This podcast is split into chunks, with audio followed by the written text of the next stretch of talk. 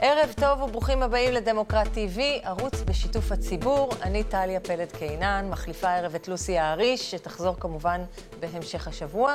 הערב אנחנו פותחים אה, שבוע בסערה פוליטית ומשפטית. חברת אה, הכנסת רינאוי זועבי ממרץ ממשיכה לתפקד כ... אה, מעין מפלגה עצמאית, לאחר שהציבה מסמך דרישות משל עצמה לממשלה. אז אנחנו נדבר בעוד uh, כמה רגעים עם uh, כתב דמוקרט TV ישראל פריי ועם אבשלום וילן שכיהן במהלך עשר שנים כחבר כנסת מטעם מרץ. מיד לאחר מכן נדבר על משפט אולמרט נתניהו, בעקבות הדברים שנאמרו כאן בדמוקרט TV על ידי ראש הממשלה לשעבר אהוד אולמרט, על הבריאות הנפשית של בני משפחת נתניהו. דניאל חקלאי יהיה כאן עם מתן אה, וסרמן ממעריב, הם יעדכנו אותנו על כל המתרחש במשפט המאוד מוזר הזה. נדבר הערב גם על תחבורה ועל הקשר בין תחבורה לכלכלה. מצבה עדיין עגום, יהיה לנו פאנל מיוחד בהשתתפות מירב דוד מלובי 99, אסף זגריזק, כתב התחבורה של גלובס, ויוסי סעידוב, פעיל חברתי.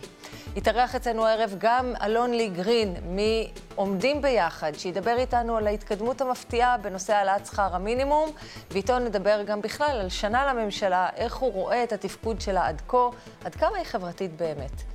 לסיום נדבר עם רביד אדרי אה, ועם אה, אורית סוליציאנו, מנכ"לית איגוד מרכזי הסיוע לנפגעות ונפגעי תקיפה מינית, על התחדשות אה, בכל הנוגע למאבק ברופאים, ברופאים שהואשמו בתקיפות מיניות, אך ממשיכים לעסוק בתחום. כמו ששמתם לב, הרבה מאוד נושאים על הפרק. בואו נצא לדרך עם הפוליטיקה דבר ראשון. ערב טוב לישראל פריי. ערב טוב, טליה, כיף גדול שאת כאן, וברכות על התפקיד החדש, המינוי שלך אה, לעורכת מהדורה ב-13, זה קורה, קרה היום, ברכות, טליה. תודה רבה, תודה רבה. אה, אוקיי, עכשיו אה, מצטרף אלינו בזום אה, חבר הכנסת לשעבר ממרץ, אבשלום וילן, אבו וילן, אה, אה, שלום לך. ערב טוב. ערב טוב. ישראל, אני מתחילה איתך, תספר לנו קודם כל איפה עומדים הדברים עם אה, חברת הכנסת רינאוי זועבי, כי כל הזמן יש שם התרחשויות, לא שקט. כן, אה, מה קורה ברמה המעשית? אה, למעשה יש סוג של השלמה, אם אפשר לקרוא לזה כך, בקרב חברי מרץ, גם בקרב אלה שניהלו סוג של ציר פתוח, או ניסיוני לפחות, להשפיע על חברת הכנסת רינאוי זועבי, להידבר איתה, להבין מה כוונותיה, או מה הדברים ש... כן אפשר אה, למלא עבורה בכדי שהיא אה, תחזור אה, לתפקד בקואליציה הזו. ההבנה בעיקר במרץ, שלא לדבר על יאיר לפיד שניסה את חלקו קודם, שלא לדבר על ראשי הקואליציה האחרים, ההבנה היא שהדבר הזה הוא לכאורה בלתי הפיך, כלומר זה הרבה מעבר לבעיה ספציפית שאפשר אולי לטפל בה וגם וגם הדברים שהיא אה, מבטאת, כלומר אה, על, מחו, על המחויבות שלה, על הבעיה שיש לה להצביע עם, עם, חוק, עם חוק התקנות, זה ככל הנראה דבר שהוא גדול מהם, ומשכך נקודת ההנחה כיום בקרב ראשי הקואליציה שזועבי לא איתם אה, לא, אה, וגם לא תהיה איתם.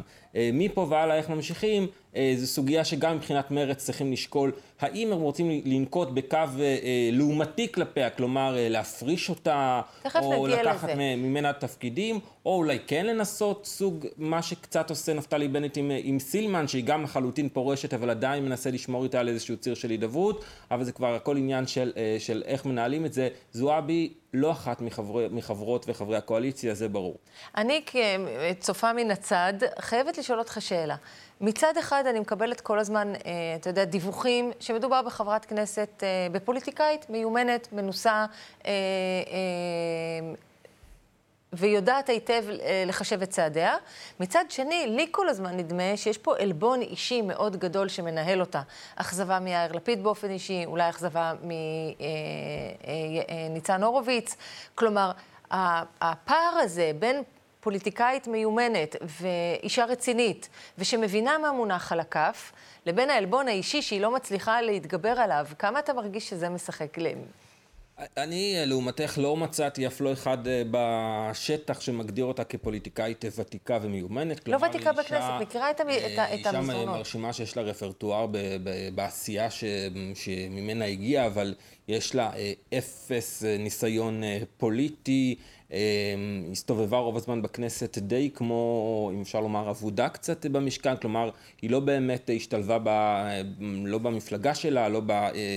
בשטח סביבה, לא בזירה הפרלמנטרית היא לא בלטה במיוחד, אה, במיוחד אה, בשנה האחרונה, אבל החלק השני שאת אה, מציינת הוא, הוא חלק נכון, היא גם אומרת את זה בקולה, ולמרות שיש נטייה, לא נגיד לנו, אבל לפחות בקרב האנשים שמאוד מאוד כועסים עליה, אולי חלקם מצביעי מרץ, חלקם כועסים בצדק, אבל יש נטייה תמיד לא להקשיב בכלל, כלומר, אלא ישר לרוץ לקונספירציות, ישר לרוץ ל... ונכון, שמאחורי... אה, כל אה, מאחורי, למרות שגם אם מניע אותה דבר זר, אה, צריך גם להקשיב לדברים שהיא אומרת. והדברים שהיא אומרת הם אכן עלבון גם ברמה האישית וגם ברמה שמבחינתה אה, לא היה לה קשב. היא מדברת על זה שניצן הורוביץ פשוט לא, לא הקשיב לה, לא קבע, לא הסכים להיפגש איתה אפילו על צרכים כאלה. אבל אם מדברים עליה, אני הולכת וגם... להנגדה הראשונית שלי. אוקיי, לא פוליטיקאית מנוסה, אבל אישה רצינית ומנוסה. אני מחדדת מחדש. אבל אל מול אישה רצינית ומנוסה, שמבינה מה עומד פה מנגד, אל... העלבון האישי, יש בזה משהו כמעט ילדותי. כלומר, אם, אתה יודע, אם אנחנו ניצבים בפני אלטרנטיבה של ממשלה של ביבי עם בן גביר וסמוטריץ' והכי ימין ו, ולא לא ליברלי וסכנה לדמוקרטיה, אל מול העלבון האישי שלה, זו התנהגות כמעט ילדותית. לא, אני חייב לומר לך שאני באופן אישי לא מקבל לחלוטין את השיח הזה. כלומר, עם כל ה... אמ, אמ, היא צריכה להצביע עם המפלגה שלה, היא צריכה להיות חלק מהקואליציה. אבל המקום הזה של להקטין אותה ולדבר כל הזמן בשם האלטרנטיבה, הוא בעיניי מקום לא רציני. הוא עושה לה עוול. ואגב, הוא המקום שבגללו המחנה הזה בסוף יפסיד בסיבוב הבא. כי הבחירות הבאות, okay. עם אוקיי. כל הכבוד, הן פה. גם אם הממשלה הזאת תשרוד עוד חצי שנה, אה, עוד שנה, גל הפשיזם הגדול הנמצא, ביבי עדיין קיים, חוקי הנאשם לא עברו, ואם אותו נצרף... מחנה מדבר, ב, אה, אה, לא, מוכ, לא מוכן לדבר בערכי הליברליות, בערכי ההבנה, בערכי השותפות עם הערבים, וכל מי ש... אה, אה, לא עושה לו נעים פוליטית באותו רגע, מסוגלים לזרוק אותם לגלגלים, מסוגלים כמו מה שעושים לאיימן עודה ולמשותפת. לא, אבל היא מפוצצת, אבל אני רוצה לצרף זה, לשיחה. זה הדבר שדווקא יכשיל את, ה, את המחנה הזה, שנורא נורא חרד לגורל הממשלה. אז בואו נצרף לשיחה מישהו שככה מנוסה מאיתנו בשדות אה, האלה, אה, חבר הכנסת לשעבר ממרץ, אבשלום אה, וילן, שלום לך.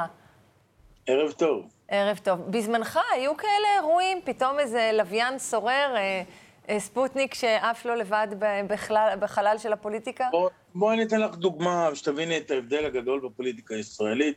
לא שייך, כל הסיפור פה לא שייך לא ליהודים ולא לערבים, זה הכל כיסויים. הייתי משתמש במילה יותר גסה, אבל נעזוב את זה כרגע. אני ואילן גילאון, זיכרונו לברכה, אה, נכנסנו לוועדת כספים ב-1999, וישר הייתה הצבעת תקציב המדינה. סעיף אחד התנגדנו לו נמרצות, ואז הגיע אה, בייגה שחט שוחט שהיה שר אוצר, במשך שעתיים ניסה לשכנע אותנו. הפסיקו דיוני הוועדה, לא השתכנענו. הגיע יוסי שריד, שהיה משכנע לא קטן, וישב איתנו עוד שעתיים. בסוף אמר, חבר'ה, תראו, אנחנו בקואליציה, יש הרכב קואליציוני, יש הסכמים, את זה צריך לכבד. מי שמוכן להצביע גם לניגוד לעמדתו, אלה הם כללי המשחק, בבקשה. לא, צריך להחליף, תחליטו אתם מי. אני אמרתי, אוקיי, אני מקבל את דין התנועה, אילן אמר, אני לא יכול להחליף אותי, אבל סגרנו את זה בצורה הכי הוגנת שאפשרית מבחינה פוליטית. אה, צריך להבין דבר אחד עקרוני, חבר כנסת הוא חבר בסיעה. בישראל המשטר הפרלמנטרי בנוי על מפלגות. ועכשיו, פתאום הגברת סילמן, היא פתאום קופצת. מי הכיר אותך קודם לכן? ניר אורבך, אמלט, התלבטויות אדירות. אני חושב שחברי הכנסת הנוכחים קצת שוכחים שבסופו של יום איש מהם לא נבחר בבחירות אישיות. הם כולם נבחרו ברשימה. אבל אני רוצה לשאול. אותך מניסיונך, אה, כמתבונן היום מהצד, האם זה כשל של מי? כלומר, האם של ראש הסיעה, של ניצן הורוביץ? האם ש... אולי ש... האופן שבו יאיר לפיד ניהל את זה? אולי שלה עצמה מעצם זה, זה שהיא הצטרפה? זה כשל, אה, קודם כל, אה, אני לא חושב שבעיה של בנט או של אה, ניצן הורוביץ, ויותר בכשל שאנשים פתאום מתבלבלים במציאות של כל ממזר מלך, כי אם יש 61, מה זה קודם כל הסחטנות הזאת, יהודית או ערבית, זה בכלל לא משנה. כן. סליחה, אתה במסגרת הסכמים קואליציוניים, מסכמים, מסכמים בדיחות וכולי, חבר כנסת קופץ, רגע, בשביל להחזיר אותו, מתחילים לתת לו, מבטיחים לו כסף, כן? בסופו של דבר הוא מקבל גם לא רבע מהכספים אם בכלל. כל השיטה רקובה, מלוכלכת, לא מעשית ולא הוגנת. אבל השיטה היא אותה, שנייה, אבשלום, השיטה היא אותה שיטה, זאת אותה שיטה שהייתה בעבר, כלומר, הקואליציה... לא, לא, בעבר היו מעט מאוד מקרים שקרו גם בקואליציות של 61, אז זה נכון שקנו את מר מיצובישי בזמנו, כן. אה, ממשלת רבין, אבל היו אנקדוטות, לא מעבר לזה. אבל זה התרבות שהשתנתה, לא השיטה. אני אומרת שזו התרבות הפוליטית שהשתנתה. ראש האופוזיציה, שמפרק את כל מה שזז בדרך, ביבי נתניהו, עובד כבר שנה שלמה על גיוס עריקים. עכשיו, יגידו לי, זה פוליטיקה. סליחה, עד כאן. חלק גדול מהבעיה, למה זה קורה? שמפלגות מתחילות לחפש כוכבים, אגב, אה, מסגרת גברת זועבי, מכיר אותה לא רע, היא באמת אישה מרשימה, בעלת יכולות, אבל באיזשהו מקום היא התבלבלה. מה שמעניין אגב שזה קורה, הרי אני רק רוצה לפנות לשניכם לסיום, אבל אנחנו רואים את התופעות האלה קורות גם בימין וגם בשמאל, זה, זה חוצה מפלגות. כלומר, פתאום לא, חבר... לא, לא, אה, אבשלום, אני אה, חייב לומר, באמת, אני הקטן לפחות חולק מכל וכול על הדברים. קודם כל, השיטה הפרלמנטרית בישראל היא שיטה כזו שאנחנו מצביעים עבור רשימה, שכל אדם שמופיע ברשימה בפתק, אנחנו מצביעים עבורו, אבל כל מי שהצביע לא, למרץ לא, ישראל לא, רוצה לא, את הממשלה לא הזאת לבלוק. מתפקדת. זה, אין זה, בעיה, זה, אבל מצביעי מרץ רוצים לך, את הממשלה אני, הזאת. אני רוצה להזכיר לך, אפרופו... בשביל זה הכעס על רינאוי זועבי. כי רוב המצביעים שלה רוצים אותה, שלא תפרק את הממשלה. טלי, אני רוצה לקחת אותנו, בסך הכל שנה וחצי קודם, ליל החניונים המפורסם. בני גנץ, יושב ראש מפלגה גדולה בישראל של כ-30 אה, אה, או קרוב אה, כ-20 מנדטים, מחליט עבור הצבעה אחת, שלושה חברי כנסת, בהם אסף זמיר, רם שפע, מחליטים להצביע בניגוד לעמדתו ובכך מביאים להפלת הממשלה. שלוש הפורשים האלה שהצביעו בניגוד לעמדת בני גנץ הפכו ליקירי המחנה הדמוקרטי, כך שצריך קצת לשים את הדברים במקום. אבל זה בדיוק מה שאתה לא, אומר, המחנה היה חצוי. לא, נציג ציבור מקבל את המנדט שלו מהציבור ויש לו זכות לעשות. ישראל, יש הבדל גדול בין התרחישים. רגע, אני רוצה לומר דבר, אני לא חושב... אבל בוא ניתן לאבשלום להגיב, כי זה לא פייר. לא, אני לא חושב המהלך שזועבי עשתה הוא מהלך, הוא מהלך נכון. רגע, אבשלום, אני אשלים ואז, ואז נקשיב. אני, אני אישית לא חושב שהמהלך שזועבי עשתה הוא נכון, נכון והוגן כלפי המצביעים שלה. אבל...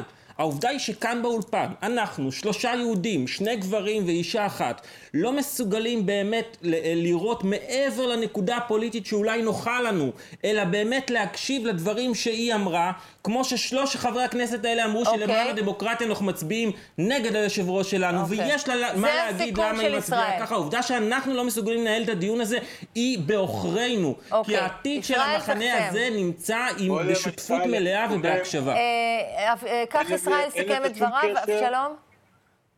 אה, שלושה יהודים או עוד אישה ערבייה, אני שוחחתי עם, אני לא רוצה להיכנס לשיחות אישיות, עם רינאוי כבר לפני למעלה משנה. כן. וראיתי שהיו לה קשיי הסתגלות די גדולים להיכנס לכנסת, היא לא בדיוק מצאה את עצמה שמה, וזה לגיטימי, לא מעט חברי כנסת קורא להם. והסברתי לה לפי דעתי מה צריך לעשות, איך עושים וכולי. לכן אני חושב שלא קשור פה, תוציאו בבקשה את כל הסיפור היהודי-ערבי, הוא לא רלוונטי פה לחלוטין. יש פה בעיה, ואני חולק עליך גם, אני חושב שהמרד, אה, בישראל אתה בוחר ברשימה. אתה בוחר, האנשים, אני לא ראיתי, עם כל הכבוד, בדרך כלל מסתכלים על מוביל הרשימה, ואנשים יותר אינטליגנטים מסתכלים גם על המצב. ברור, לא, לא, לא, ישראל אנחנו מסיימים. אה, אבשלום... אף אחד שבחר, אף כן. אחד שבחר, כולל בי עצמי, אה, על מיקומים ברשימה וכולי, זה לא עובד.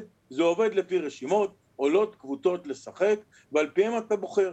והשיטה הזאת, כל אחד בקואליציה של 61 ממזר מלך, מה אתה מתפעל מזה? אני לא התפעלתי מזה תודה, אז. תודה. אני חושב שזה לא הוגן, זה לא דמוקרטי, ועכשיו זה בכלל אבסורד. תודה רבה.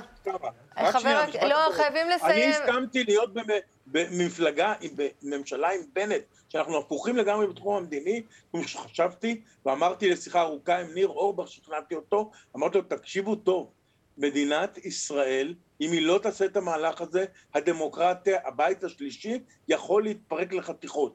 בואו בכל אופן נלך למהלך מטורף. אנחנו ואתם לא מסכימים על כלום בתחום המדיני, אבל ננסה פשוט להחזיק את המערכת עד שבוע ימים יותר טובים. תראו okay. מה אוקיי. שקרה. אנשים קטנים מדי לרעיון, מה אני אגיד לכם? קבלו את אה, ביבי בחזרה, נראה אז. תודה רבה, חבר הכנסת לשעבר ממרץ אבשלום וילן. ישראל אה, פריי נשאר איתנו כאן באולפן. אנחנו עוברים לנושא הבא. היום נערך אה, עוד פרק בדרמה המאוד משונה, וכמובן גם די מכוערת, אפשר להגיד, ששמה משפט נתניהו ואולמרט. אז רק לשם התזכורת, הסיבה למשפט הזה נעוצה בריאיון שהעניק אה, אהוד אולמרט, ראש הממשלה לשעבר, כאן באולפן, בדמוקרט TV. בואו נראה את הקטע. אומרים שאין לנו כסף. היה לנו 100 מיליארד שקל, והמדינה לא התמוטטה, כדי לחלק לכל החל"תים ולכל הדברים האלה. אם היינו משקיעים עשרה אחוז מזה במערכת הבריאות במשך השנתיים, שלוש האחרונות, היינו נמצאים במצב אחר לגמרי. אם היינו משקיעים את זה בחינוך, אם היינו משקיעים את זה ברווחה, אם היינו משקיעים את זה בגני הילדים. מה שאתה אומר בעצם שהמערכות האלה הן ברות שיקום. במאה אחוז, הן ברות שיקום, אבל מה שלא בר שיקום זה מחלת הנפש של ראש הממשלה ושל אשתו ושל בנו. זה לא בר שיקום. והדרך היחידה לשקם את המדינה זה להכניס אותה, אגב, בתנאים רגילים, אה, כל רופא פסיכיאטר שיש לו מצפון, ואני מוכן להפגיש אותך עם לא מעט ביניהם, mm-hmm. שהיו אומרים לך שצריך להוציא צו אשפוז, גם לו, גם לה, גם לבן וכולי.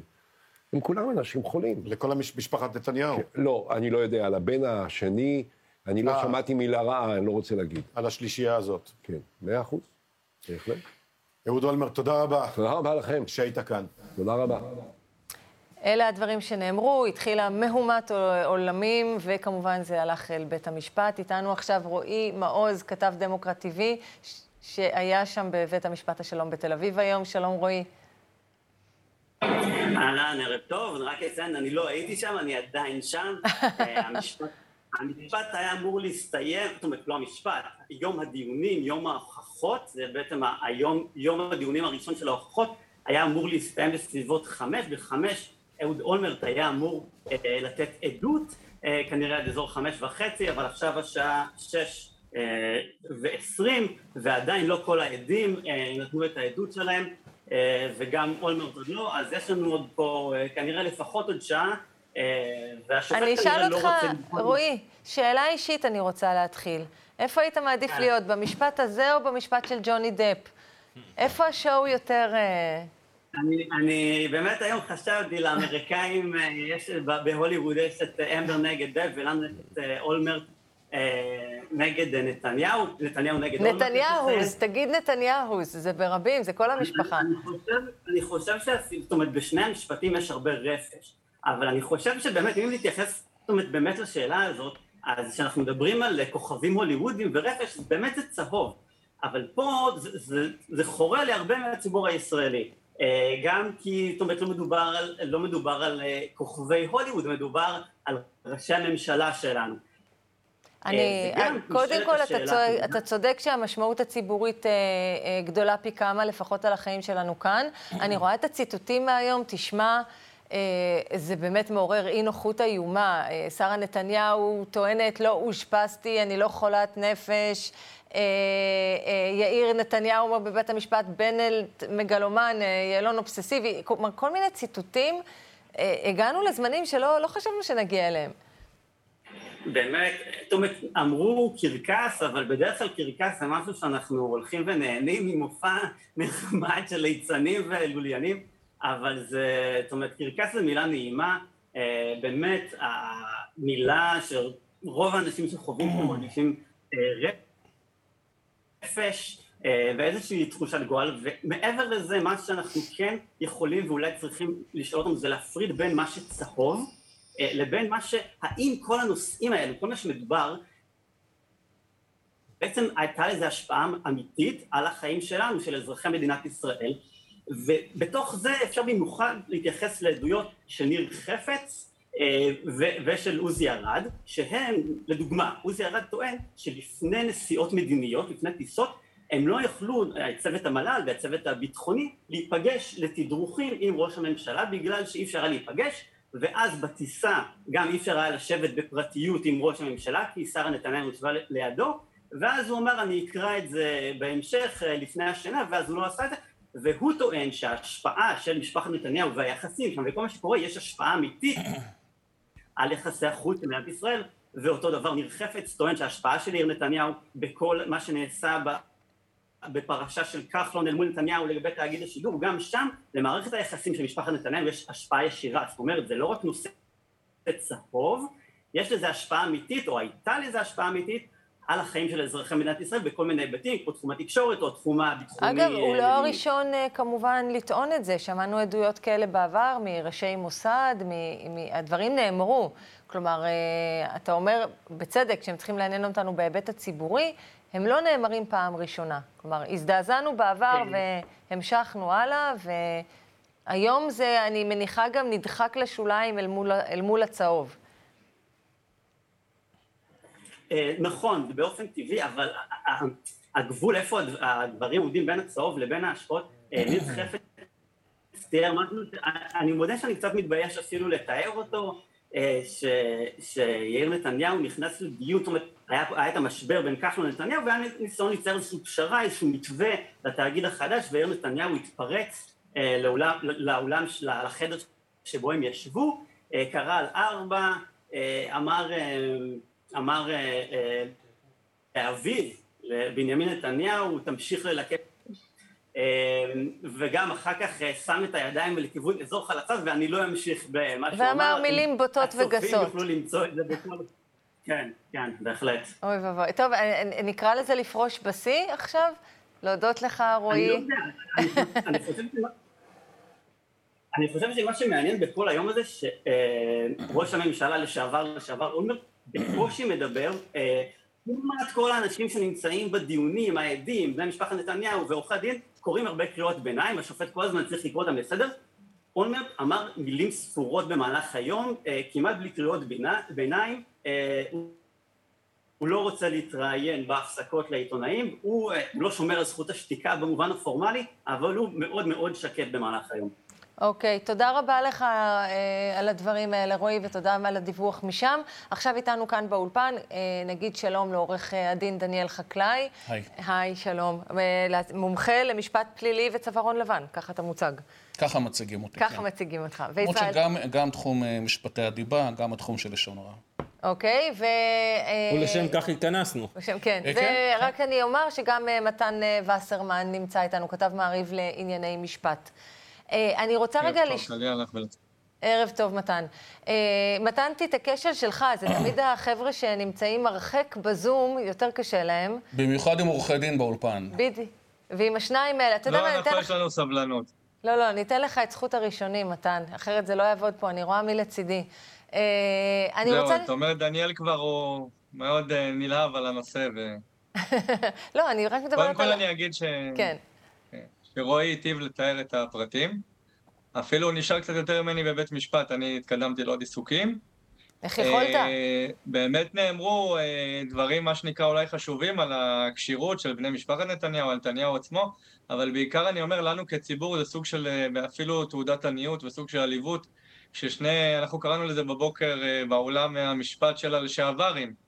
אז למעשה אין פה איזושהי מחלוקת אידיאולוגית, או איזשהו נושא שקשור לחוץ או ביטחון או מדיניות, אלא באמת איזשהו סוג של הטלת רפש מצד אחד או מצד שני, וכל אחד מושך בעצם לכיוון שלו, ולכן אה, באמת גם אה, לא נותנים למשפט הזה להיגמר, אה, הוא היה קצת אופטימי, רואים חמש, אני אומר זה ימשיך ללווה אותנו לפחות עוד כמה שעות, מכיוון שבאמת כל צד רוצה לקחת את המקסימום מהיום הזה, לייצר את הכותרות שלו, לגייס מה שנקרא את בסיס התומכים או המחנה מהצד שלו, ובסופו של דבר מי שמשלם באמת מחיר זה הציבור, כי להוציא את כל הדבר הזה החוצה בצורה הזאת, זה באמת אה, לא נעים. אני לא חושב שלמדנו גם הרבה דברים חדשים, זאת אומרת, אולמרט הרי בסופו של דבר אין לו באמת אה, תיעוד רפואי של משפחת נתניהו, אז לקחו שילוב של פרשיות עבר אה, חמורות יותר וחמורות פחות, פשוט עשו איסוף של כל מיני דברים.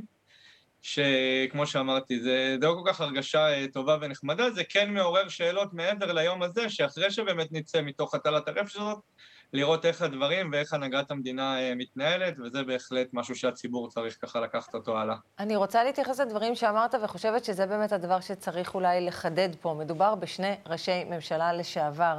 לא, י... לא ייאמן, לא נתפס התחתית הזאת, ובציבוריות שלנו, בפוליטיקה שלנו, כל פעם שאנחנו מרגישים שהגענו לתחתית, אז הנה מגיעה תחתית אה, נמוכה יותר. דניאל, אני רוצה, מעבר להתייחסות הערכית, את ההתייחסות שלך להיבט הפלילי פה. כלומר, הרבה מאיתנו, זה כמובן צורם וזה חורה, אבל אה, חולה נפש זה איזה מין ביטוי שגור כזה, עלבון שגור. כן. לא בצדק אולי, אבל עדיין. איך, איך הופכים את זה בכלל לדיון משפטי? אז קודם כל חשוב להגיד, לא מדובר כאן במשפט פלילי. כלומר, אין כאן היבט פלילי, יש כאן משפט אזרחי. זו לא מדינת ישראל אה, באמצעות המשטרה או באמצעות הפרקליטות שמגישה כתב אישום כנגד מישהו, אלא משפחת נתניהו, או נתניהו כמו שקראת להם בצדק, אה, מגישים תביעה פרטית נגד אולמרט. בעקבות ראיון בדמוקרט TV. כמובן, אה, כמובן, באולפנים הללו ממש. זה עוד כן. היה בתל אביב לדעתי. כלומר, אנחנו אחראים לצהוב הזה. אתם אחראים. אבל... זה הרעיון היקר בהיסטוריה של אוקיי, הערוץ. כן. כנראה. אבל חשוב לומר, אה, בהיבט המשפטי הצר, אה, אולמרט הוא זה שחובת ההוכחה היא עליו, אה, להראות שהוא אמר את הדברים כמטאפורה, כדימוי, כדימוי לא יפה, כדימוי בעייתי, אבל אמר אותם כדימוי ולא כהבחנה קלינית, מאחר שהוא לא פסיכיאטר. יש פה שאלה משפטית מעניינת, אם אנחנו רגע מתנתקים מהרפש ומהצהוב, וזה קשה. האם אה, הביטוי הזה, אה, חולה נפש, הוא ביטוי שהוא אה, בגדר חופש הביטוי מכוער ככל שהוא יהיה, מעין קללה, מעין אה, דברים קשים, או שמא באמת מדובר כאן בלשון הרע. עכשיו, אני חייב לומר... אבל, כן. זה, זה בדיוק האבל. האבל הוא שקודם כל מתמודדי הנפש במדינת ישראל, ובמובן מסוים כולנו מתמודדי נפש, במובן מסוים כולנו שבריריים, כולנו עוברים משברים, אבל מתמודדי הנפש, אלה שמוגדרים כחולי נפש, אה, במקום אה, להציג אותם אה, במשפט הזה כמושא לקללה, בדיוק הפוך, אנחנו צריכים לדבר על חברה שמסייעת למוחלשים, שמסייעת לחלשים. תכף נגיע לזווית הזאת, כי היא בעיניי ראויה לדיון נפרד, ואני רוצה שניתן, נקדיש לו את הזמן שלו. אבל אני אשאל אותך עוד קודם, מה כתב ההגנה של אולמרט? כי הוא לא אומר, זה ביטוי שגור לביקורת, למי שלא מתפקד נכון, למי שמקבל החלטות הזויות, למי שלא מאמינים לו, אז זה צורת הביטוי, כאמור, לטוב, לטוב ולרע, בעיקר לרע, לרע. אה, הוא לא אומר את זה, הוא מנסה לדבוק בהבחנה הקלינית. תראי, שהם אכן חולי, אם אני מבינה נכון את כתב ההגנה. גם וגם. כלומר, מצד אחד הוא בא ואומר, תקשיבו, אני העליתי כאן מעין דימוי מאוד קשה, מאוד בוטה, מאוד בעייתי, כדי לתאר את הטרלול אה, בשפה היותר אה, פשוטה. שהתחולל בלשכה של נתניהו כראש ממשלה לאורך 12 שנים, ורק הלך והתגבר בשנים האחרונות. ושוב, אם אכן בית המשפט, השופט עמית יריב, השתכנע שהכוונה הייתה לדימוי או למטאפורה, הרי שהוא יכול להגיד, מאוד מכוער, מאוד פסול, מאוד חבל, אבל לא צריך לשלם פיצויים למשפחת נתניהו. לעומת זאת, אם השופט יבוא ויגיד, לא אדוני, אתה ניסית לאבחן קלינית ולא הצלחת, פה אולמרט בבעיה. עכשיו, נקודה נוספת, אולמרט ליתר ביטחון, ופה עורך הדין שלו, עורך הדין אמיר טיטונוביץ', שאני מכיר אותו באופן אישי, אה, עושה אה, מלאכה מאוד אה, נבונה. הוא בא ואומר, לחילופין, יש ממש באבחון שלי גם בהיבט הקליני. זה לרקוד על שתי החתונות קצת, לא? תראי, מבחינה משפטית מותר. מבחינה משפטית מותר לומר, יש לי טענה משפטית, ויש לי גם טענה משפטית חלופית, ומכאן הביטוי המוכר, שלא כל כך אוהבים לשמוע אותו, של עורכי דין, ולחילופין, ולחילופי חילופין, וכל מיני כאלה. אני חייב לומר רק באמת משפט אחד. כן. אני בהתחלה אמרתי לעצמי, אני לא מוכן אה, להביט במשפט הזה, מדובר בפריק שואו. אני לא רוצה. ודבר שני, גם מאוד חרה לי שככה אה, יצללו שוב ושוב להיבטים אישיים של אה, אישה שאנחנו אה, מודעים למגבלות שלה כבר כולנו, וגם של ה... אה, אה, הילד, כבר מזמן לא ילד, הצאצא... תברור ש... מילים, דניאל, תברור מילים, כן, שלא יצא מפה. המבוגר אה, הצעיר יותר שגר איתם בבית. אבל הנקודה, באמת אמרתי לעצמי, אני חבל לעסוק בזה, אבל מכיוון שהן שרה נתניהו והן יאיר נתניהו, לפי עדויות של היועץ המדיני של ראש הממשלה, עוזי ארד שגם היה ראש המל"ל, אה, ולפי עדויות של ניר חפץ שהיה דובר המשפחה, יועץ התקשורת הקרוב ביותר, הם התערבו בצורה בוטה. אה, אבל על זה ש... אני רוצה לשאול את שניכם, וישראל, דווקא הפעם נתחיל איתך. אנחנו, הציבור הישראלי, כבר יודע את הדברים האלה זמן רב. והוא, קודם כל לא כולם הזדעזעו, חלקו הזדעזע, חלקו לא, והלכו הלאה. כלומר, אין פה, והפעם זה בין אה, ראש הממשלה אולמרט לשעבר, שגם אה, אה, כתם רב שהוא מוכתם בו, ישב בכלא על חיטוט וכולי, אבל הדוברים הקודמים שהציפו את ההתנהלות המאוד בעייתית שעולה מאותן עדויות, והלכו הלאה. כלומר, נדמה ש... גם אם נאמרים פה דברים מאוד קשים בהשלכות שלהם עלינו. כן, תראי, אני אגיד שלושה דברים. קודם כל, כשאני עוקב מרחוק אחרי המשפט הזה, אני רואה פה גבריות רעילה.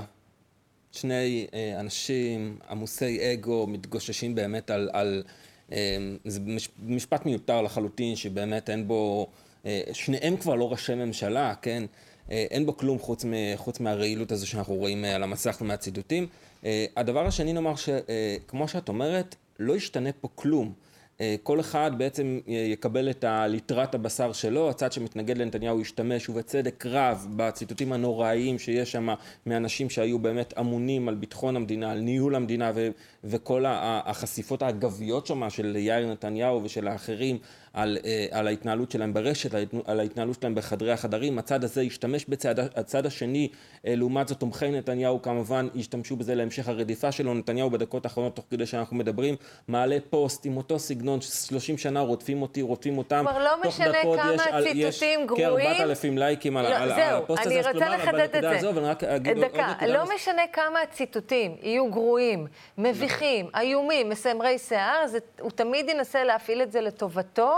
אה, כקורבן. תראו משהו, מה עומק הרדיפה. נכון, משהו, משהו גדול לא ישתנה פה בדעת הקהל. דבר שלישי, צריך לומר שגם עלה במשפט, אה, אה, שיאיר נתניהו עצמו וגם סביבתו של נתניהו השתמשו בביטוי שכלפיו הם תובעים את אה, לשון הרע נכון. מאולמרט, הם השתמשו בעצמם כלפי אחרים, כך שלמעשה אם תהיה פה פסיקה באמת משמעותית, למרות שמהניסיון הקטן שלי השופטים בתביעות של לשון הרע תמיד מעדיפים פשרות כדי באמת לא, לא לנעוץ פסקי דין ש... אבל ש... כאן יש שני זכרי אלפא, כמו זהו, שאמרת, שלא י... יגיעו לפשרה. אבל השאלה, אבל זה עוזר להם בהגנה המשפטית שהם השתמשו בזה? זה עוזר להם? אני, אני אומר כך, אה, אם השופטים, זה בעצם מה שישראל התכוון להגיד ואולי נכון. קטענו אותו, אם, אם השופט, לא השופטים, זה, זה עוד יגיע למחוזי אחר כך לשלושה שופטים, אבל אם השופט, עמית יריב, יקבע שהביטוי חולה נפש הוא אכן נכון. לשון הרע, הרי שכל האישים שיאיר נתניהו כתב עליהם שוב ושוב שהם חולי נפש, אלדד יניב, אה, אביחי מנדלבליט, שי ניצן, אהוד ברק ואחרים,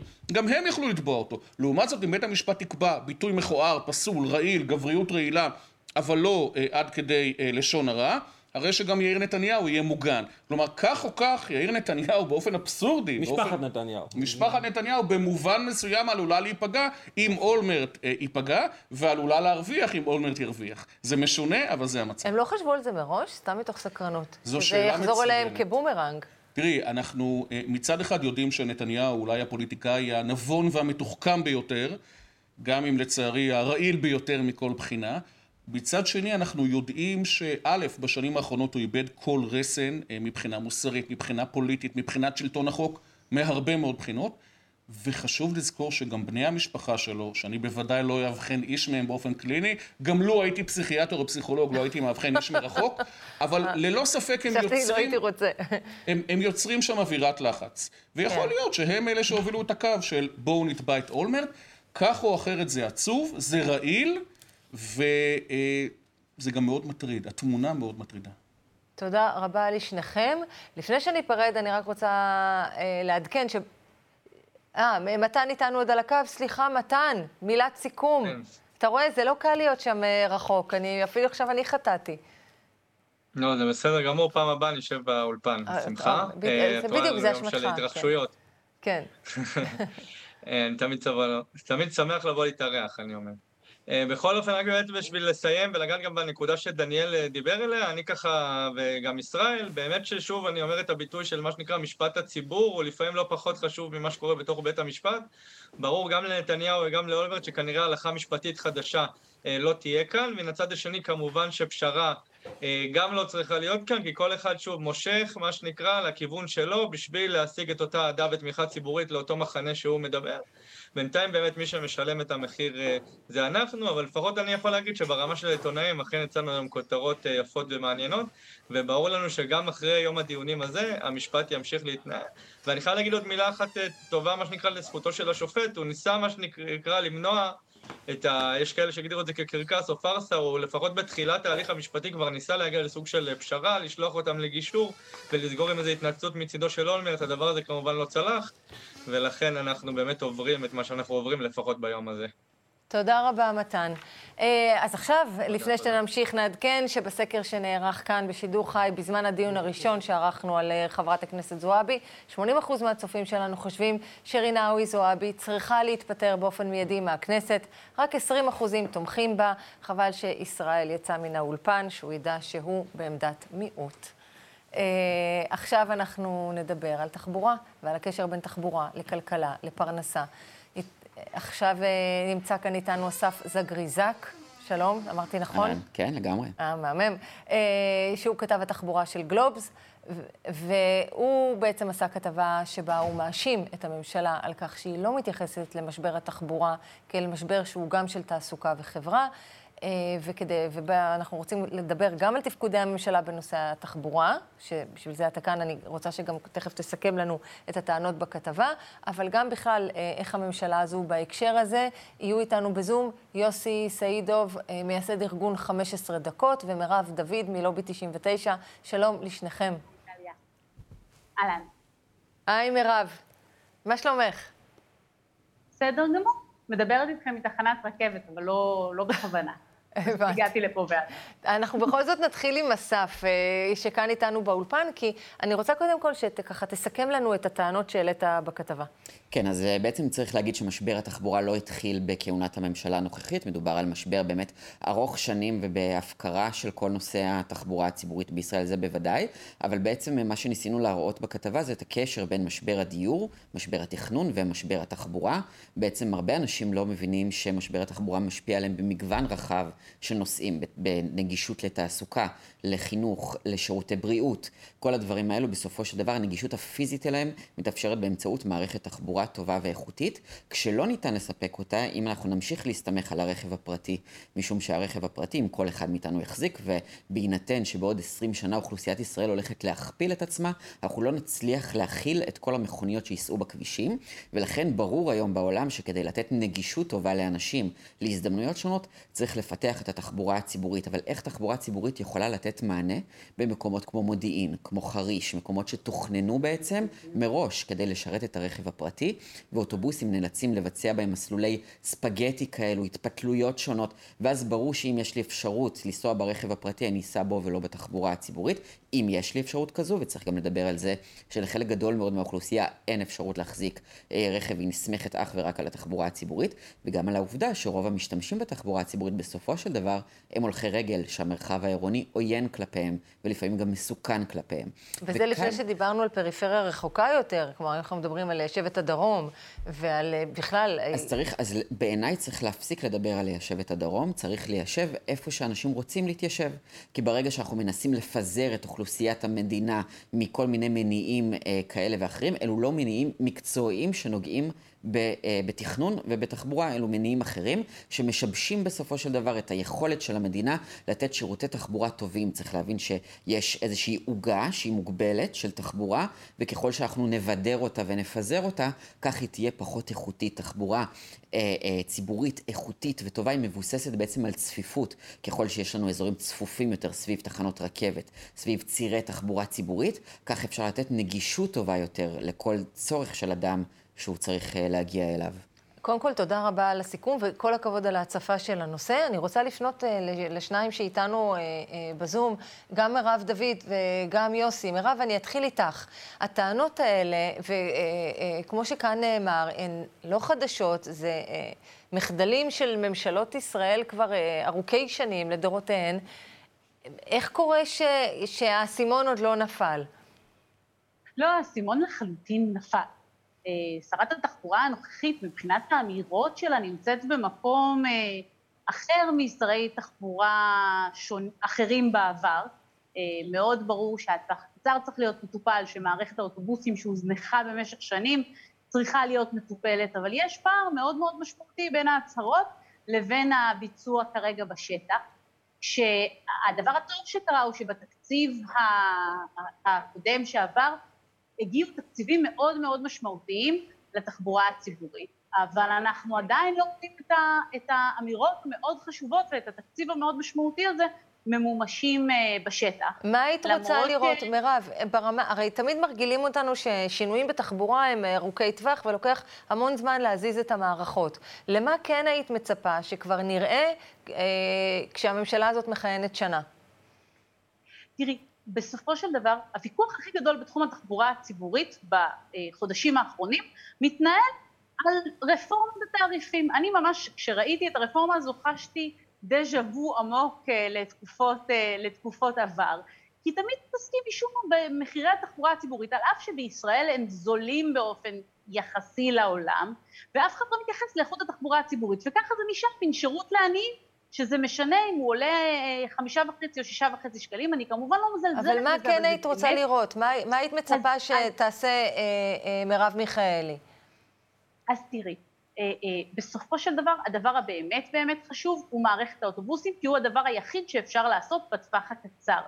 ואנחנו אה, לא רואים את הנכונות ללכת למשל לנתיבי תחבורה ציבורית על נתיבים קיימים, שזו דוגמה קטנה אבל היא, היא באיזשהו מקום מעידה על כלל ההתנהלות כי נתיבי תחבורה ציבורית הוא דבר שמצריך עימות עם נוסעי הרכב הפרטי ואנחנו לא רואים את הדבר הזה למרות שברור לכולם שהוא חיוני והכי הכי חשוב אה, לתקציב הנוכחי לטפל בסוגיית שכר הנהגים ולגייס מהר, מהר מאוד נהגים. באוצר כבר שנים מסבירים שהם יעלו את השכר ואז יהיה משבר כלכלי ואז השכר ייחשב יחסית גבוה לעומת, אה, לעומת אה, השכר שבאמת צריך למקצוע כמו נהג אוטובוס. והנה ראינו עברנו משבר כלכלי בקורונה ולא מצאו לנו נהגים חדשים, היחידים שאולי טיפה הרוויחו מהמשבר זה אגד כי השכר אצלם טיפה יותר גבוה, אבל לא סגרנו את פער הנהגים, להפך, ואין שום סיכוי בעולם שתהיה פה מערכת אה, תחבורה ציבורית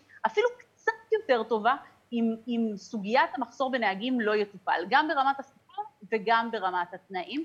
אני... ואת הדברים האלה בהחלט אפשר לעשות ברמת, ה, ברמת, השנים, ה, ברמת השנים הקרובות. ואני רוצה להזכיר, כי זה חשוב, שלממשלה יש פה שעון חול שקוראים לו אגרת גודש.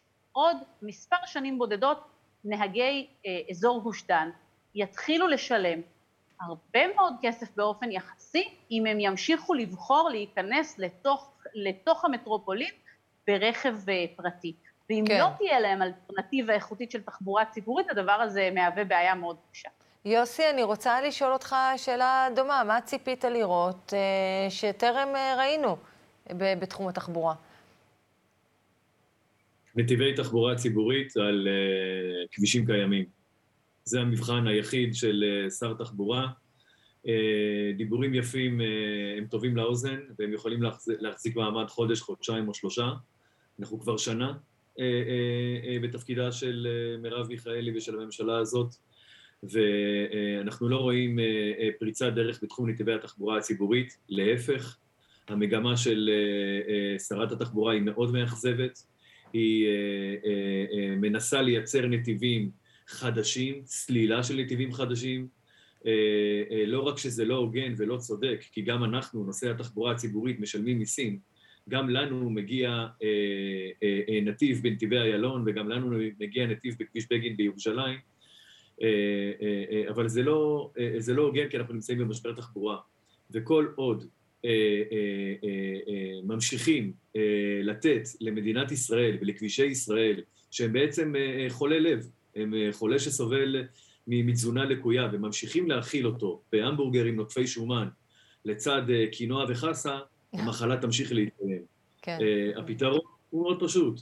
מרב מיכאלי, קחי נתיב מנתיבי איילון ותני לתחבורה הציבורית. לא הגיוני.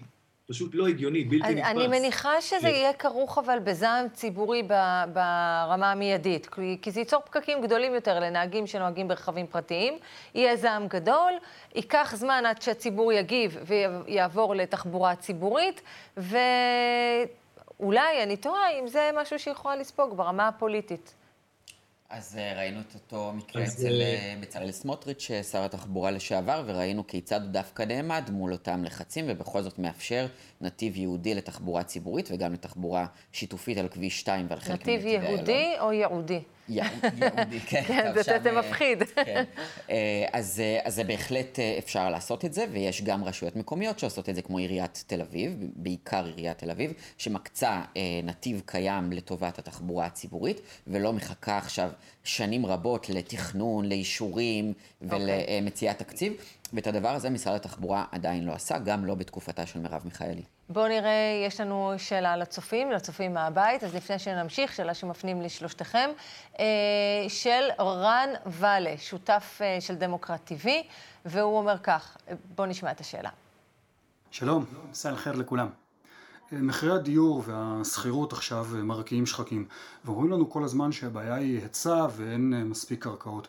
מצד שני, בכל ערי ישראל קידמו בשנים האחרונות אה, גם אה, תכנון מוטי רכב פרטי ועל ראשו גם חנייה בזול או בחינם. כלומר, דיור מוזל, אבל למכוניות. כתוצאה מכך עלה מאוד הביקוש לחנייה וכל תוכנית ציפוף נתקלת בקשיים כי התפיסה היא שכל משפחה תביא איתה לפחות שני כלי רכב.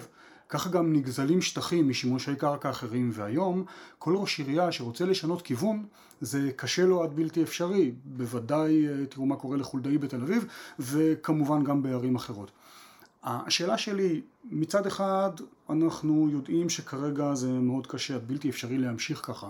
מצד שני, היות ורובנו עדיין מתניידים ברכב פרטי, אז מה ניתן לעשות על מנת uh, להפוך את הכיוון הזה מחד, ומאידך לצמצם את הכאב הזה בשלבי המעבר עד כמה שניתן. תודה. מי מתנדב לענות? אמרו, אני אורחת פה, אמרו לי שישר המומחים קופצים, כל אחד רוצה לענות. אסף. אה, בוודאי שנושא אה, החנייה הוא נושא מרכזי מאוד, אנחנו גם רואים את זה במגוון מחקרים שנעשו בעולם, שהאפשרות לחנות בחינם היא הפקטור המשמעותי ביותר במעבר, או במניעת המעבר של אנשים מהרכב הפרטי לתחבורה הציבורית, ובעצם אנחנו רואים מדיניות פחדנית מאוד, גם של ראשי עיר וגם של משרד התחבורה, אנחנו רואים מחירים זולים מדי לחנייה ציבורית, אנחנו רואים עודף מקומות של אה, חנייה, והרבה פעמים מה שמכשיל הקמה של נתיבי אופניים, של נתיבים לאוטובוסים, זה ההחלטה לעשות את זה על חשבון מקומות חנייה, ואנחנו רואים את הפחד גם של פוליטיקאים ברמה הארצית, הלאומית, וגם ברמה המקומית. זהו, זה מצריך שיתוף הזה. פעולה עם, אה, עם הפוליטיקה המקומית, עם רשויות מקומיות. נכון, והבעיה היא זה שלמרב מיכאלי בעצם אין אומץ. היא תעשה הכל כדי לא להתעמת. עם אף אחד, לא עם אה, רשויות מקומיות, לא עם משרד האוצר, ולכן אנחנו רואים גם מחסור חמור מאוד של 5,000 נהגים, בגלל שלא מוצאים תקציב כדי להעלות את שכרם, שהוא שכר נמוך, ואנחנו רואים גם היעדר נתיבי תחבורה ציבורית שאפשר להקים אותם מהיום למחר, כפי שעשו בהרבה מאוד מקומות בעולם בתקופת הקורונה, בגלל חשש מבעלי הרכב הפרטי, וחשש מראשי עיר, וחשש ממי שמחפש מקום חנייה, ובעצם ממשיכים להפקיר את התחבורה הציבורית, ובעיניי, אם את שואלת אותי, כל הרפורמות האלו שמירב אה, דיברה עליה קודם, פשוט מאוד לא יוכלו להתממש. כבר היום חברות האוטובוסים לא מצליחות לעמוד בתנאי המכרז של משרד התחבורה כי אין להן מספיק נהגים, אז איך יגדילו את השירות? כבר היום אנחנו רואים שאוטובוסים לא מצליחים, נהגים אין להם זמן לעשות, uh, לעשות צרכים בהפסקה שלהם, כי האוטובוסים מאחרים בגלל שאין להם נתיבים ייעודיים. נוסעים מתייבשים בתחנה חצי שעה ו-40 דקות. אז איך אפשר לדבר על מהפכות בתחבורה הציבורית? תודה רבה, אסף סגריזה, כתב התחבורה של גלובס, ואני פונה אליכם אם יש לכם מה להוסיף לשאלה הזאת, מירב. תראו, בסוף המשבר הוא, הוא באמת לא משבר דיור, והוא לא רק משבר תעסוקה, הוא בעצם ישבנו היום עם מומחה בתחום המזון בכלל, בסדר? המשבר הזה כולל את כל יוקר המחיה בישראל באופן כללי, זה מתחיל מהדיור, עובר לתחבורה, במובן הזה שגם החזקת רכב פרטי עולה לנו יותר, היא עולה לנו יותר בהמון מובנים. והיה מעניין לשמוע היום את המומחה הזה מזון, כי ההנחה של חברות המזון של הישראלי כשהוא קונה מזון, הוא נוסע ברכב, הוא קונה כמויות גדולות, ויש לו גם הרבה מאוד פחת, זאת אומרת, זה לא רק שהמחירים יקרים, זה שאנחנו גם קונים הרבה יותר מדי, הרבה יותר ממה שאנחנו צריכים, ואנחנו זורקים הרבה יותר. זאת אומרת, כל הסיפור הזה של איך המרחב שלנו מתוכנן, משפיע לנו על כל כך הרבה תחומים בתחום אה, יוקר, יוקר המחיה. הבעיה היא שאנשים באמת לא עושים את החיבור וגם באיזשהו מקום איבדו אמון ביכולת לשנות את, ה, את, אה, את, את, את הרגלי הנסיעה שלהם. אבל אני באמת חושבת, זאת אומרת, אסף, אה, בתפקידו כעיתונאי, הוא הפסימיסט. כן. אם, אם הייתה נכונות של הממשלה לעשות צעדים שנכון, הם צעדים שדורשים אומץ, אבל הם בהחלט יכולים לעשות שינוי מאוד דרמטי באיכות החיים של אנשים, הם באמת, הם היו יכולים לעשות את זה. עולם האוטובוסים הוא עולם שאפשר לשנות אותו בזמן קצר. תודה, פשוט מירב. צריך להחליט לעשות שינויים גדולים. תודה רבה, מירב דוד. יוסי, מילים, מילים שלך, גם תשובה לשאלה וגם מילות סיכום? תשובה מאוד קצרה. אה, לפני אה, שבוע אף אחד מאיתנו לא שם לב, עיריית ירושלים אישרה הקמת חניון חנה וסע בין שני קווי רכבת קלה בתוך ירושלים בעלות של חצי מיליארד שקל. חצי מיליארד שקל לחניון חנה וסע. העלות של כל חנייה בחניון הזה היא רבע מיליון שקל. Mm. אני רוצה להזכיר, רכב בישראל משרת אדם אחד בלבד. הבעיה היא ממש לא תקציב, והבעיה היא לא שטח. אה, אה, אה, הבעיה היא אומץ ציבורי. אין מספיק תשתיות בישראל שיכולים להכיל את הרכב הפרטי. לא קיימים, לא חנייה ולא כבישים, וכמה שנשקיע בזה, אנחנו רק נקבל יותר פקקים, יותר זיהום אוויר, פחות, פחות מדרכות, ואיכות חיים הרבה הרבה יותר, הרבה יותר גרועה. הפתרונות נמצאים, הם מאוד מאוד פשוטים. להשקיע פחות ופחות ברכב הפרטי, כי הוא לא לוקח אותנו לשום מקום, הוא פשוט מוביל אותנו לאסון כלכלי, לאסון אקלימי, למשבר דיור ולמשבר תחבורה, ובמקומו להשקיע בתחבורה ציבורית, להשקיע בהולכי רגל, להתחיל לתכנן מחדש את ערי ישראל, במקום לתכנן אותם לרכבים פרטיים, לתכנן אותם לאנשים. זה תודה. הפתרון. תודה רבה לשניכם, יוסי, מירב, תודה רבה. עכשיו אה, איתנו כאן באולפן אלון לי גרין, מעומדים ביחד, והקמפיין של מינימום 40, נכון? נכון. ואנחנו נעשה שני דברים. אנחנו גם נדבר על מינימום 40, ועל מה שעבר בקריאה טרומית, וגם בכלל נסכם שנה על הממשלה. האם היא חברתית? האם אינה חברתית? וואו, עליי לסכם שנה על הממשלה? לא, תראה, זו שאלה אישית. האם עמדה הממשלה בציפיותיך? או-אה, אוקיי, נגיע לזה. תשמע, כאקטיביסט חברתי, פעיל חברתי, רציני, אנחנו מחזיקים לך אדם רציני. עוסק בהרבה תחומים, חווה דעה. תראי, אני חושב שהם, הם, כמו הרבה אנשים במדינה, אני שמח שאנחנו לא חווים, לא חווינו בשנה האחרונה ממשלה של נתניהו וממשלה הם, שמכילה אנשים קיצוניים כמו סמוטריץ' ובן גביר. יחד עם זאת, אני חושב שאם אנחנו רוצים הם, להמשיך לחוות שנים נוספות בלי נתניהו ובן גביר וסמוטריץ', הממשלה הזו חייבת להביא לנו הישגים אמיתיים בתחומים החברתיים, וגם בתחומים של הביטחון שלנו, החיים של הפלסטינים ושל היהודים שחיים כאן בארץ הזו. וככל שאנחנו נמשיך להתמקד רק ב"רק לא ביבי" או "רק כן ביבי", אז יותר ויותר אנשים יאבדו עניין במה שקורה בפוליטיקה ויצביעו לדמויות. ומה לעשות, הדמות הדומיננטית והחזקה היום בפוליטיקה הישראלית היא בנימין נתניהו. ולכן חובה עלינו לבוא ולחזור ולעסוק בנושאים אמיתיים שקשורים לחיים שלנו. תחבורה ציבורית, שכר, דיור. קודם כל, אני חייבת להגיד שלהבנתי, אה, לא מעט פעמים כן ניסו לעשות את זה, אבל תאמר לי בבקשה, מה לטעמך לא נעשה מספיק? אני חושב שזה לא רק שלא נעשה מספיק, אלא שכאשר זה כן נעשה, זה נעשה במדיניות מאוד ימנית, שהיא דומה למה שהממשלה האחרונה עשתה, או אולי אפילו יותר גרוע. אם כן. מסתכלים על המצב החברתי והכלכלי כרגע של אזרחי ישראל, אנחנו רואים שהמצב הוא רע, הקורונה טופלה, אמנם מתגאים בזה שלא היו סגרים, אבל גם לא היו פיצויים ולא היו מענקים, ואנשים, מצבם הכלכלי הוא רע, בזמן שהם היו צריכים להיות בבית, בסגר, או לא בסגר, או בבידוד עם הילדים, הם לא קיבלו שום פיצוי. אנחנו מסתכלים על עלייה מזוויעה במחירי אה, הדיור. הדיור, אנחנו מסתכלים על הם, מאבקים חברתיים כמו המאבק של הנהגים או המאבק של אה, המתמחים, שבהם עומדים שני שרים, מהשמאל דווקא, והם אטומים כלפי הציבורים האלה ש, שנאבקים. לא ככה מחזקים את השמאל ולא ככה גם משיגים שינוי חברתי בישראל. אם רוצים... חייבים רק לומר, וזה גם מתקשר למינימום 40, אבל אני, חייבים לומר שהמשברים האלה או התופעות האלה, אנחנו רואים אותם גם בשאר שאר מדינות ה-OECD, חלקם תגובתיים למגפת הקורונה, למשבר העולמי, לכל ההשלכות שהיו לזה על התעשייה בעולם. אז אני חושבת שאפשר, יש, כלומר, שואלת, יש הנחת אה, פנדמיה? כאילו, זה... אבל היו, יש הרבה מדינות כרגע בעולם, שדווקא מול המגפה ומול השנתיים הקשות ש, שעברו עליהן, אומרות, זאת הזדמנות, זה צומת דרכים שאפשר לפנות בימינה ולהחריף את המדיניות המאוד ניאו-ליברלית ומאוד קשוחה כלפי האזרחים, או שבצומת הזו אפשר לפנות תן דוגמאות שמאלה, קונקרטיות. גרמניה, גרמניה מעלה כרגע, כן. בתוך ארבעה חודשים היא מעלה את שכר המינימום מתשעה יורו לשעה ל-12 יורו לשעה. הדבר הזה הוא, הוא מטורף, זו בשורה אמיתית מיליוני אזרחים גרמנים שיוכלו כרגע לראות רווחה אמיתית בגלל מדיניות של הממשלה.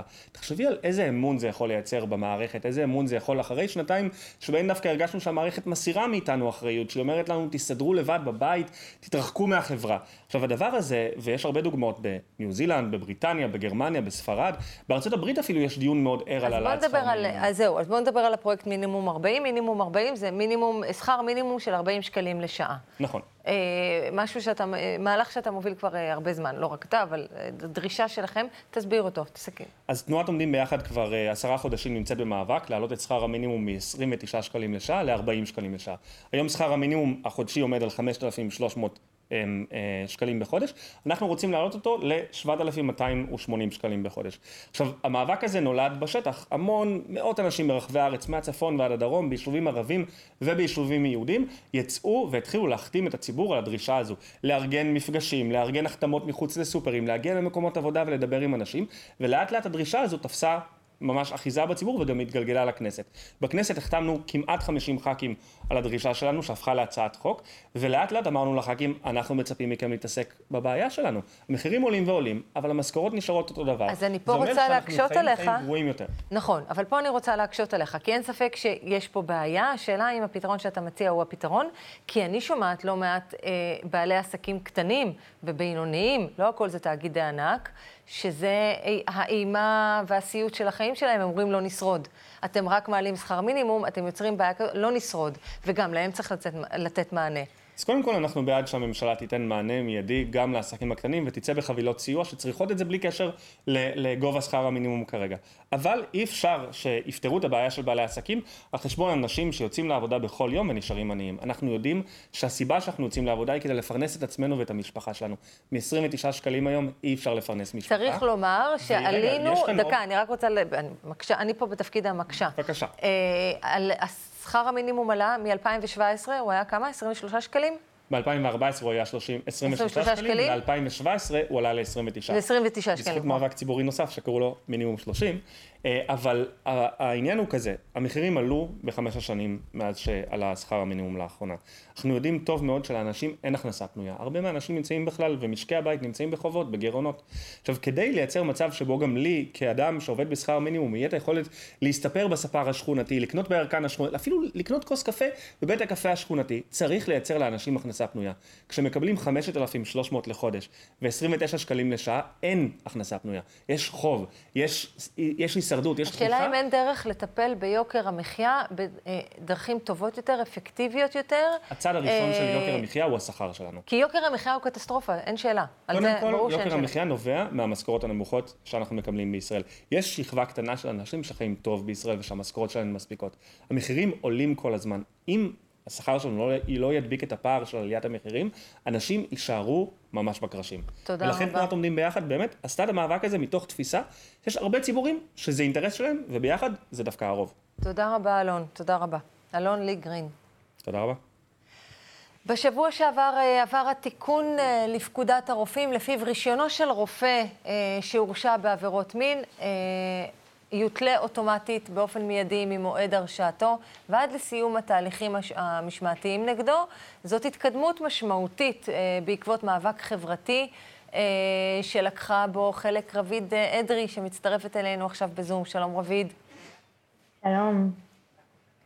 בואי תשתפי אותנו על, על תחילת הדרך שלך בתוך המאבק הזה.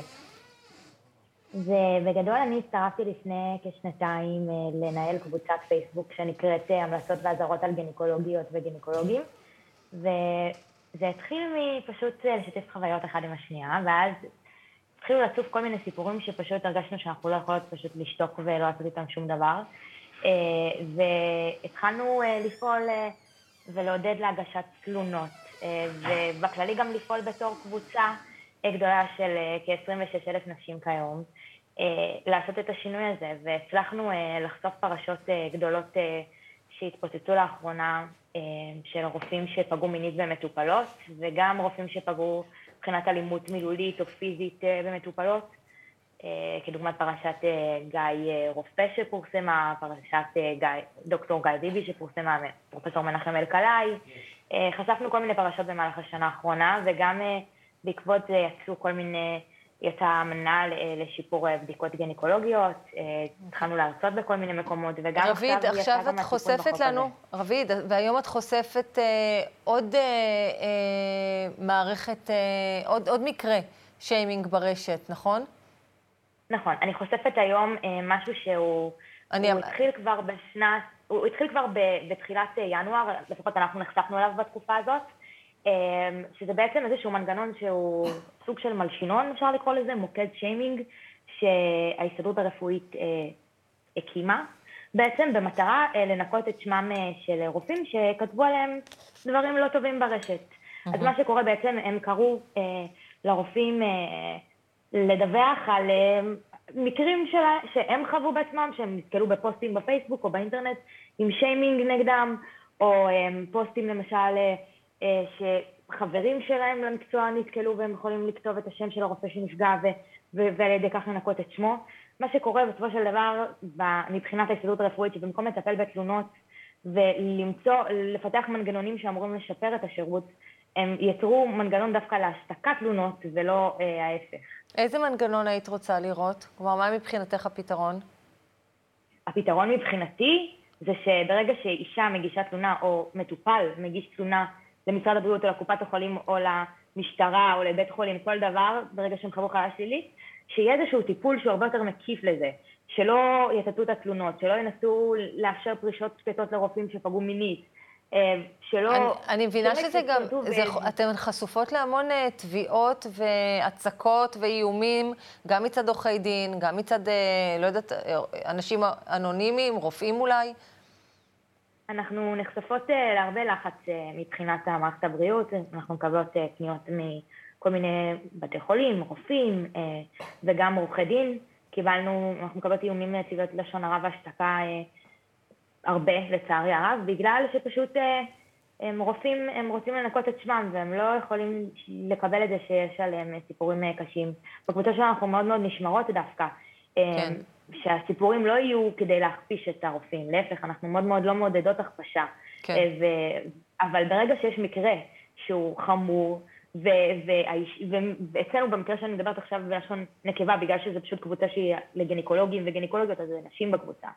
אמ, אני רוצה רגע, רבית... אישה לרוב מגישה תלונה במשרד הבריאות או בקופת החולים, ופשוט היא לא מקבלת מענה, אז היא גם משתפת נשים כדי שהם ידעו להיזהר. רבית, אני... וזה מה שמפחיד. את צודקת, אני רוצה רגע לצרף אלינו כאן באולפן את אה, אורית אה, סוליציאנו, מנכ"לית איגוד מרכזי הסיוע. שלום לך. שלום, שלום. עכשיו, את מצטרפת, אה, יש לך גם נקודת מבט רחבה יותר, שבעצם הסיפור עם הרופאים הוא סיפור מתופעה כללית כן. של אנשים שיש בידם סמכות וכוח, והם מנצלים את זה לרעה, בעיקר בהקשר של פגיעות מיניות. אז אני אגיד, א', אני חושבת שאני בעצמי חברה בקבוצה ש... של רביד, ואפילו רציתי לשתף מקרה שקרה לבת שלי, בסוף לא, לא שיתפתי, אבל אני חושבת שזה מאוד חשוב, וכל הכבוד לך. יכולה לשתף עכשיו, זה בסדר? אה, זה סיפור ארוך מדי, אז אני, לא, okay. אני אוקיי. לא, לא, לא רוצה לנצל את הזמן הזה כרגע, אבל אני חושבת ש, שאנחנו, הנשים, משנות את העולם, כי אחרת הוא לא ישתנה, נכון? אני בטח אומרת נכון. נכון.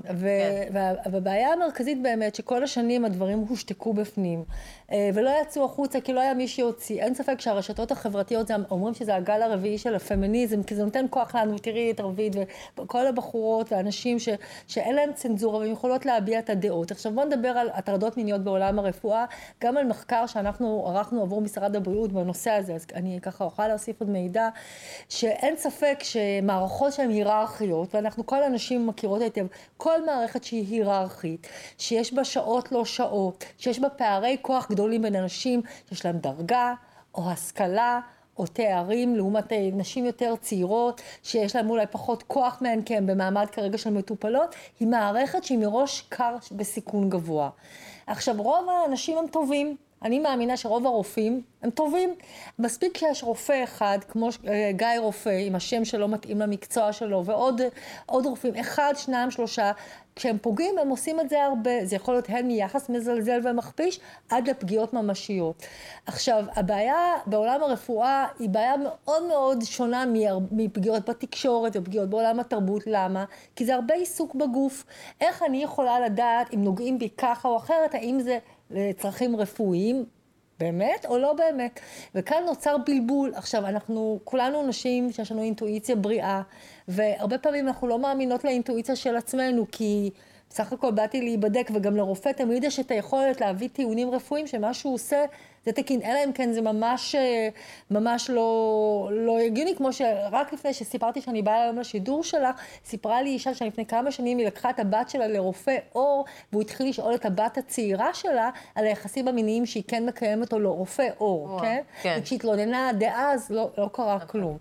אה, אז אני חושבת שהדבר הזה אה, הרבה שנים ערער את הביטחון של כולנו מהיכולת שלנו באמת לומר משהו. כי יש משהו באמת מובנה בתוך הסיטואציה, יש פערי כוחות. אה, שמנוצלים לרעה, אבל הם... הם הם, הם... הם קיימים, ו, ו, ורופאים גם לא רגילים, רופאים גם לא רגילים שהם מעיזים לערער על הסמכות שלהם, וחלק מהרופאים הם גם יהירים. החובה שלהם זה להסביר לנו, לתאר לנו מה הם עושים, בדיוק את השלבים, כדי שנדע. היהירות הזאת זה עולם של פעם. עכשיו, האנשים היותר מבוגרים, או אנשים שהם לא מודעים, הם ממשיכים להתנהג ככה, אבל אנחנו, אני חושבת שזה דבר כן, מאוד... כן, אבל המרחק בין יהיר... הרי אנחנו, מה שמטריד אותנו זה הפגיעות המיניות. יהירות היא לא נעימה, אבל את צודקת. עבירה היא לא. חס וחלילה, אבל מה... היראה שלנו, לעתים מהיהירות הזאת... כלומר, אולי היא כלי, היהירות, את אומרת, כן. היא עוד סוג של כלי השתקה. נכון. תשמעי, אני לא רוצה לפתוח כאן בשידור, אבל אנחנו מלוות נשים שעברו פגיעות מיניות, כולל אצל גינקולוגים. את לא יודעת, אה, את לא רוצה לתאר, ואני גם לא רוצה לתאר את זה בשידור, כי זה... זה, זה מה הפגיעה כזאת, איך היא הורסת חיים. בחורה צעירה ותמימה באה לאיזושהי בדיקה מאוד רגילה והיא יוצאת משם כשהעולם שלה השתנה. לפעמים לוקח זמן. הייתה מישהי שליווינו אותה, ש, שלקח לה כמה שבועות להבין שמה שהיא עברה לחלוטין זאת לא בדיקה גינקולוגית. זו פגיעה מינית של ממש, או אונס כן, של ממש, באמת קשה לדעת משמעית, את זה. כן. אבל אני רוצה לשאול אותך, אה, את רואה או יודעת לאחרונה, אולי רביד תדע, אם יש יותר גינקולוגיות נשים, הרי כולנו משוועות בסוף. נכון. לגינקולוגיות נשים, יסלחו הגברים שיכולים להיות מצוינים. אבל אני יכולה להגיד לך כפצי לקוחה של קופת חולים מכבי באזור תל אביב, כשאני פותחת לחפש, פשוט אני כל השנים מהיותי, עוד לפני שעבדתי באיגוד למרכזי הסיוע, לא רציתי לא, לא היה לי נעים ללכת לרופאים גברים. כן.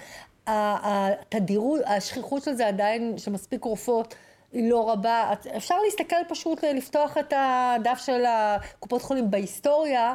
אה, לא רצו גם שנשים, אה, לא, אה, מנעו הרבה פעמים מנשים לעשות התמחות, זה היה לפני הרבה שנים, לא רצו נשים בגינקולוגיה. אנחנו כנשים, זאת אומרת, רוצות לעודד את זה. אני חס וחלילה לא רוצה לדבר סרה בגינקולוגים, שהם נכון. עושים דברים מאוד טובים והם נותנים טיפול כמו שצריך. האמת, אני חושבת שבאופן טבעי היה, זה סוג של טיפול שצר, שנשים יותר צריכות, צריכות להיות רופאות נשים. היינו שמחות לראות יותר נשים, ואני אגיד לך עוד דבר, נפגעות ונפגעי אלימות מינית, רבות מהן, בשביל, בשבילם זה no go. הן לא רוצות גבר שיטפל בהן, כי זה, זה, זה משחזר להן טראומה. אני רוצה שנספיק לומר מילה על התיקון לחוק שעבר בשבוע שעבר. כן. אה, רביד רוצה איתנו עוד על הקו, רביד? כן, אני, אני אתכם לגמרי. אה, אני רוצה בעצם להגיד גם שהצעת חוק הזאת היא מאוד מאוד מבורכת. אז זה עצוב לי שהיא בכלל הייתה צריכה להיחקק. אה, רוב הרופאים שהתלונות בכלל הוגשו נגדם, הם אה, נמצאים בקופות, בבתי חולים. רביד, יש לי שאלה, גברים ו... פונים? אה, יש פגיעות מיניות בגברים, בנערים צעירים, על הרקע הזה, בסיטואציה של רופא מטפל? אני, אני באופן אישי, אני מתעסקת רק בתחום של גניקולוגיה, אז אני, 아. לא הגיעו אליי סיפורים.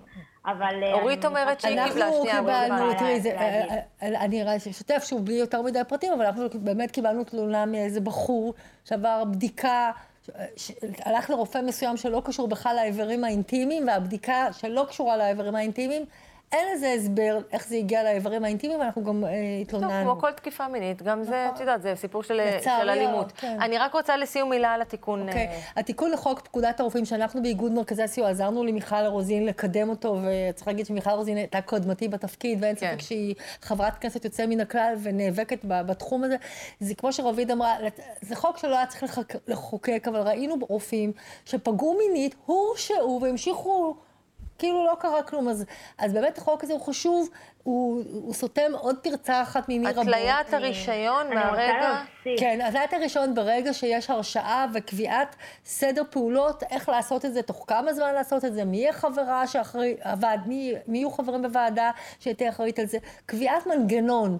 זה דבר טוב, אבל יש עוד הרבה מאוד מה לעשות. תודה, אורית. רביד, סיכום שלך, משפט. אני רוצה להוסיף לזה אה, משהו אה, באמת באמת חשוב. החוק הזה באמת הוא תקף הוא תקף רק לבערך ארבעה רופאים בשנה, כי זה רק לרופאים שהורשעו, ויש עוד כל כך הרבה mm. רופאים שהתלונות עדיין בטיפול, וחלק מהם עדיין לא הגיעו למשטרה, הם נמצאים במשרד הבריאות, בבתי חולים, בקופות חולים, והם לא, למשרד הבריאות אין, יש להם הגבלה עדיין מבחינת היכולת שלהם לנקוט בהליכים משמעתיים נגד רופאים, אמ, ולכן יש את החוק של חברת הכנסת ענבר בזק בשיתוף הלובי למלחמה לאלימות מינית, שבעצם הן באות לתקן את הפרצה הזאת בחוק ולהוסיף סמכויות לוועדה שמטפלת בתלונות נגד רופאים, זה דומה קצת אה, לחוק לפקודת הרוקחים בעצם, שזה יאפשר כן. להם גם להטיל כל מיני סנקציות טרם ההרשעה, אה, לנזוף, להטיל קנסות, בעיניי זה תיקון שהוא כל כך חשוב והוא יכול לתרום, אבל זה פרצה, אה, זה באמת איזושהי פרצה נוספת לחוק שהייתה מאוד קריטית וחשובה. שטוב שהצליחו. רופאים כדוגמת בני שכטר ו...